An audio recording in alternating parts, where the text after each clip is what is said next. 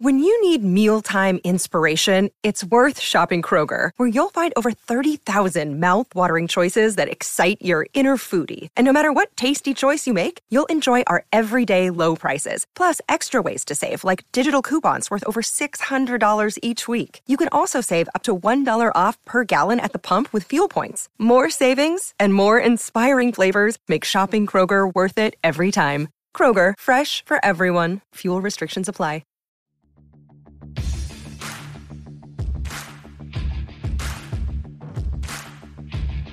Hey, I'm Ryan Mallory, and this is my Swing Trading the Stock Market podcast.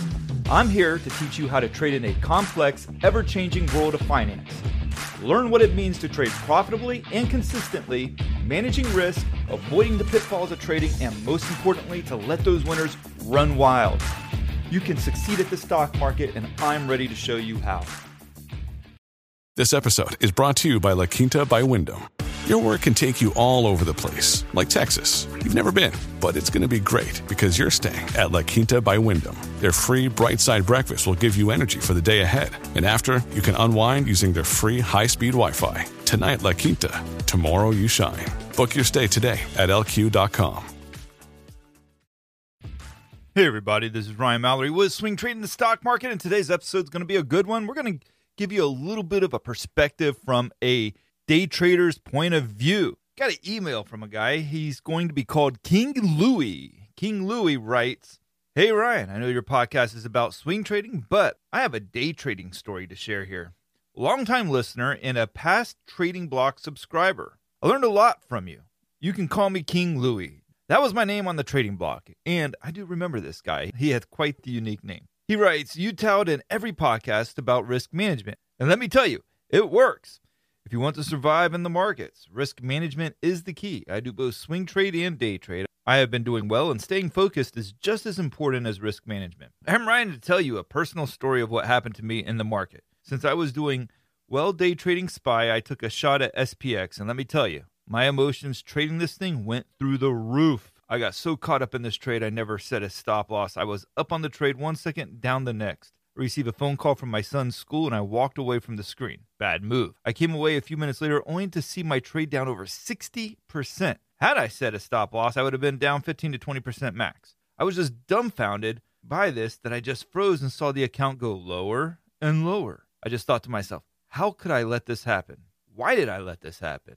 I thought the days of me not setting stop losses were long behind me, but emotion took over and got the best of me. Thought of just exiting the trade didn't even cross my mind at that moment. I broke a lot of rules in this trade and got punished almost right away. Traded it against the trend, didn't set a stop loss, over leveraged, didn't exit the trade after seeing the loss.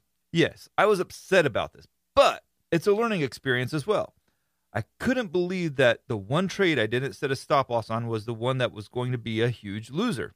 Lesson learned again. And maybe I'll stay away from SPX and continue trading SPY instead, which I have had great success with. I have a lot of ground to cover, but I'm a little wiser now. To the listeners who want to day trade, if this email makes it into one of your podcasts, which it did, day trading is definitely not easy. You need a lot of focus, discipline, risk management, and you need to be quick. It took me years to finally start having success day trading. If you're a beginner, swing trading is the way to go. I still swing trade, and to me, it's fun. Day trading feels more like a job because if there is no setup, you have to wait and wait until you finally get one, if it ever comes to fruition. And it is a lot more stressful to day trade than to swing trade. Thank you for your time. Your podcast is absolutely my favorite. Regards, King Louie. All right, quite the story there with trading SPX and a big loser there. We're going to unpack this entire email. But first, what am I drinking? I am drinking me some John J. Bowman single barrel bourbon whiskey. Retails, I don't know. You can find it anywhere between like 55 to $70 usually. And I got this one from a friend. He let me borrow a little bit of it so I could use it for this podcast here because I haven't bought it for myself yet. So it's 100 proof. That makes it 50% alcohol. Overall, the color, it's it's got like this gold, honeyish looking color to it. Smell wise, picking up like some strawberries. I mean, that's that's kind of a different take on a bourbon in terms of smell. You, you even get some tobacco. And then on the taste, it's like licorice, oak, but it, I think the taste is honestly a little bit on the bland side. A lot of people say this stuff is like amazing. And that was kind of why I was interested in trying this one so much. I'm not a huge fan of licorice. I also think that licorice flavor is a little bit bland and not the best flavor in the world. So that might be skewing my rating on this one. Finish, okay. It, has got a little bit of heat. I wouldn't call it anything to write home to mama about. And I've read too where some people say, oh, this is like in between like E.H. Taylor and a Buffalo Trace. I don't know if I'd even put it above Buffalo Trace. I gave Buffalo Trace an 8.1 the last time that I reviewed it. This one I'm going to give a 7.9. I, I think a lot of people are going to be in disagreement with me on that, but I'm just not a huge friend of the John J. Bowman bourbon. It's it's okay. It's somewhat above average, but nothing that's amazing. So John J. Bowman 7.9 single barrel bourbon whiskey. All right, so back to King Louis' email here. So there wasn't necessarily a, a question that was being asked here, but there was a lot to unpack in terms of his approach to trading, some of the things that he did wrong, and I think it's worth dissecting all of that. And one of the things that he says, I mentioned risk management on every one of my podcasts. Now, it seems redundant that I would do that, but it's important. It's important to me to bring up risk management in all my podcasts because in every trade, we should be using risk management. And if it's something that you have to do on every trade to be able to keep you in the game, then it's probably something that I should mention in every one of these podcasts because if you're not doing it, you're playing a very high risk game here in which one trade is all it takes to completely wipe you out. Now he says, doing well and staying focused is just as important as risk management. I struggle with that one a little bit just because of the fact that I mean I think don't get me wrong, doing well is important and as well as staying focused is important too. But that's kind of like saying being profitable is more important than risk management. Well, you can't really be profitable unless you're practicing a good amount of risk management, at least consistently profitable. Yes, you can do a lotto play and get lucky on it and be profitable there, but ultimately, what are you going to do if you get a lucky trade where you z- exhibited zero discipline or risk management? You're going to try to repeat it again. I know this one guy, he was telling me about how he made $40,000 on Dogecoin. He's very proud of it, right? He got in at the early stages of it. He put a whole bunch of money on it and he made 40 grand. And I've probably been told this, you know, a few times since I've known this person. Now, here's the thing. I never heard what else he did with that money. And I had to ask myself, did a person who just made $40,000 trading Dogecoin say, hey, I just made $40,000 trading Dogecoin. I don't think I'm ever going to do that again. I think I'm going to just walk away from it and never trade any more crypto. I got lucky. That I'm fine with that. I'm walking away. I highly doubt it. It's not human nature to think that. What probably happens is like, hey, I just made $40,000 trading Dogecoin. I need to find me another one of these kinds of coins. Hey, what about Litecoin or Ethereum or Bitcoin? Hey, let's try these out now. Let's try to make some money trading those coins. And they will use the same kind of discipline that they used before because that's what worked for them before. But what they're doing is not consistently able to work. It might work for you one time here or one time there, but if you're going to make a career out of it, can you completely disregard risk? No. So I find the whole story curious because the guy tells me he makes $40,000 trading crypto or Dogecoin to be specific, but he never tells me what he does with the money afterwards. Did he put it in a CD? Did he put it in a treasury bill? Probably not. So I'm kind of curious whatever happened. I, I haven't had the guts to ask him yet because I don't really want to pop his balloon, but it's probably going to have to be asked at some point because it's driving me nuts. But just knowing how most people react after a winning trade, a big winning trade at that, they're going to try to do it again. And that's usually when they lose all that money. So, my guess, especially with as crazy as cryptos have been, a person who made $40,000 on a big trade in crypto probably lost it all in the next trade or multiple trades thereafter. And so, going back to King Louis here, where it talks about doing well, which is, i.e., kind of means like being profitable is more important than risk management. Well, I don't think you can get to where you're doing consistently well without doing risk management. Therefore, I think risk management's more important than doing well because risk management is what ultimately leads to doing well. Maybe I'm splitting hairs here, but that's what I'm going to go with here. And then he talks about staying focused. And I probably don't talk a lot about staying focused. In some ways, I talk about not being focused on my podcast at times. It doesn't mean that when you got to be focused, you should be focused. But I also talk about at times that swing trading can be boring. And if that's all you're doing, then it doesn't hurt to have like some side hustles or just projects. One thing I like to do is uh, take some breaks at times and go play the piano. I've played the piano since I was in first grade. Had a couple of old ladies teach me growing up through the years. I think they were well into their 80s. One of them died like the the same night that I had a piano lesson from her. I'm not laughing about it. well, Okay, you know what? I guess it sounds like I'm laughing about it, but I'm not trying to laugh about it. But the point is, the point is, I play the piano sometimes. You know, I'll go downstairs, I'll play a couple of songs, come back up, get back to work. If I know it's a slow day or something, right? And I know there's not likely to be a trade to take place, I'll do that. You know, I'll go grab a sandwich and play a couple songs or two. But if you're going to be a day trader and you're going to trade, you know, 9:30 when the market opens Eastern time till 4 p.m. when the market closes Eastern time, and you're going to be focused, man, that takes a lot, a lot of discipline and work. I mean, it, that that's hard to. do. I can't do that. And I also think too, for a lot of day traders, instead of just trading for six and a half hours of just being laser focused on the markets, they usually trade different time periods. So that a lot of them will trade like 9:30 when the market opens until 11 a.m. So the first hour and a half, and then they'll trade from 2 p.m. until 4 p.m. and then they'll do something in the middle, maybe take a Wall Street lunch that lasts three hours. but that's usually the way a lot of people will do it right there. They will just trade the more volatile times. Why do they choose the first hour and a half and the last two hours? Because that's usually when you get the most volume and you get the biggest moves out of the market.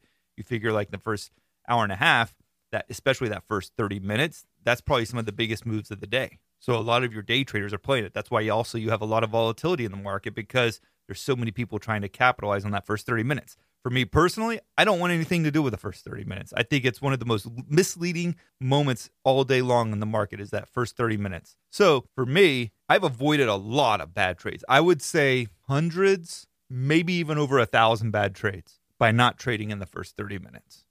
And the reason why is because you might get a gap up and it just fades the rest of the day, or you get a, a gap down and you think, oh, I got to short this market as soon as it opens, and all of a sudden it rallies the rest of the day. We saw that with the last CPI report.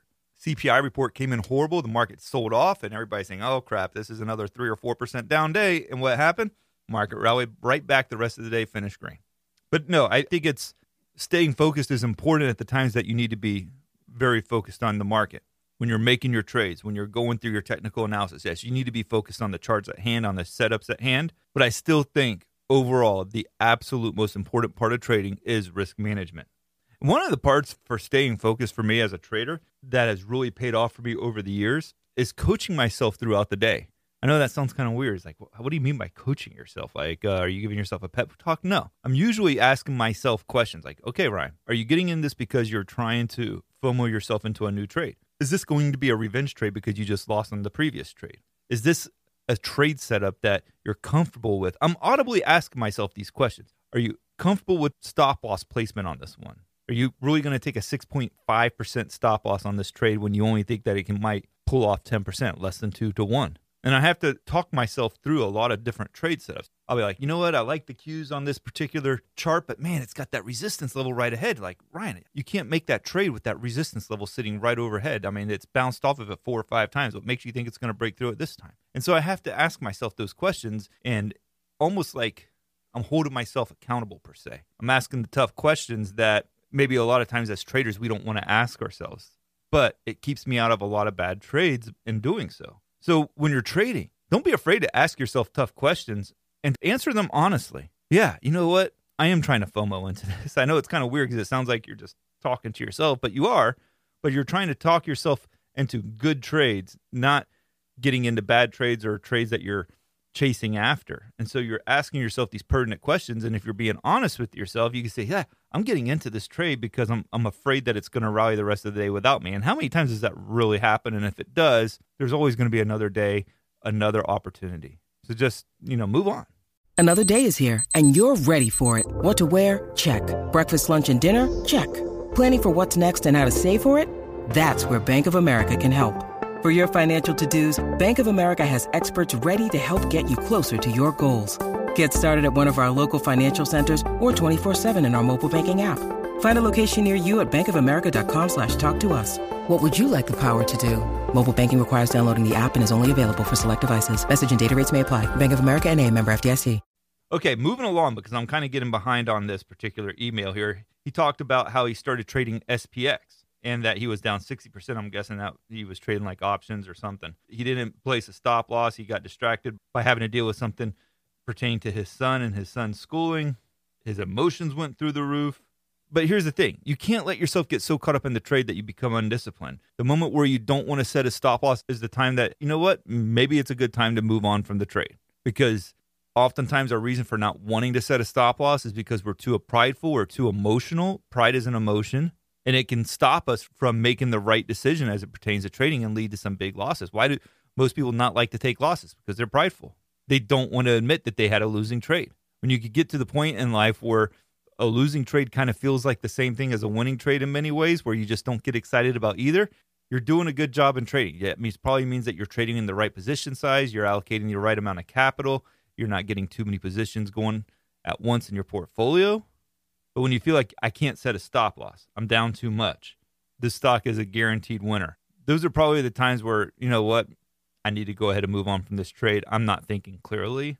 I'm doing things that are going to sabotage my account and cause me to have to make up for this loss for, for many years down the road as traders, we can't let our trades go down 60%, 15%, even 20%. I mean, yes, I know there's trading strategies out there from a swing trading standpoint that do allow you to do that, but in general, and I'm speaking in general terms here, and I'm speaking from my own personal experience. If I start letting stocks go down 40 and 50%, and that was very easy to have happen over the past year, the way that the market's been acting, I will never last in this business. I will always be trying to dig myself out of a hole. Some of the stocks that I was the most excited about, some of the ones that are, I was the most optimistic about, always seemed to be the ones that stopped me out. And it was frustrating when it would happen. It was like, man, what the heck happened? I mean, this was a textbook basing pattern, breakout pattern, bull flag pattern, whatever. But it didn't work. It went completely opposite on me. And it's usually always the trades that I'm the most optimistic about. And the biggest winners are usually the ones that I almost don't want to take.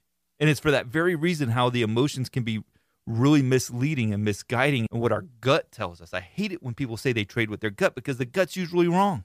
Risk management is there for us because we're usually wrong. We do things that are going to sabotage. So we have to be disciplined enough to use risk management to protect ourselves from ourselves.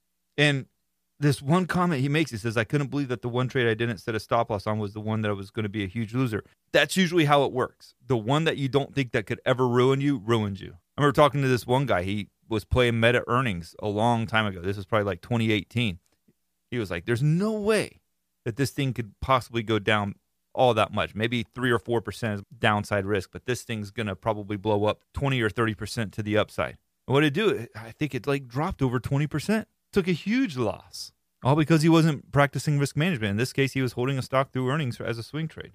And I'll say this about day trading. King Louis, he's doing good at it, and I hope he continues to do well at it. I think you can do well at day trading. I think it's very, very difficult to do day trading. There's so much that has to work in your favor over the course of the day. You got to get into stocks that are going to make some good runs for you during regular trading hours. Swing trading takes advantage of the regular trading hours and the overnight price action and the indices that lead to gaps higher or lower in the markets the next day. And so I've always felt like swing trading takes advantage of both worlds. It takes advantage of the benefits of long term investing, it also takes advantage of the benefits of short term day trading and combines them the, the two of a trading strategy that can last from a few days to a few months. And there's a lot of ability to create a strategy that works for you, for your lifestyle, and everything else. Day trading, like I said, is very difficult. And most people who try it will not succeed at it. And again, I'm not trying to throw cold water on King Louis. I like King Louis. I like this email. I think he's learned a lot. I think he's going to do good at all of this. But in general, become a good swing trader before you start to think about being a good day trader. Now, one of the things that I believe that can assist people in becoming a better swing trader is by signing up for swingtradingthestockmarket.com. That's going to support this podcast. And in the process, you're going to get all my stock market research. You may agree with some things, but not the rest, or you might like this trade idea, but not that idea. But what I'm trying to provide you is a whole slew of ideas and research and opinions on how I see where the market's going, big tech, different watch lists, really a cool feature that goes along well with this podcast. So check that out, swingtradingthestockmarket.com, and make sure to leave me a five star review on whatever platform you're listening to me on. And keep sending me your emails, ryan at shareplanner.com. King Louis helped me out here and gave me a really good email today. But make sure you're sending me yours, and I'll try to put them on this podcast. Thank you guys, and God bless. Thanks for listening to my podcast, Swing Trading the Stock Market. I'd like to encourage you to join me in the Share Planner Trading Block, where I navigate the stock market each day with traders from around the world. With your membership, you will get a seven day trial and access to my trading room, including alerts via text, email, and WhatsApp. So go ahead, sign up by going to shareplanner.com slash trading block. That's www.shareplanner.com slash trading block. And follow me on SharePlanner's Twitter, Instagram, and Facebook, where I provide unique market and trading information every day. If you have any questions, please feel free to email me at ryan at shareplanner.com. All the best to you, and I look forward to trading with you soon.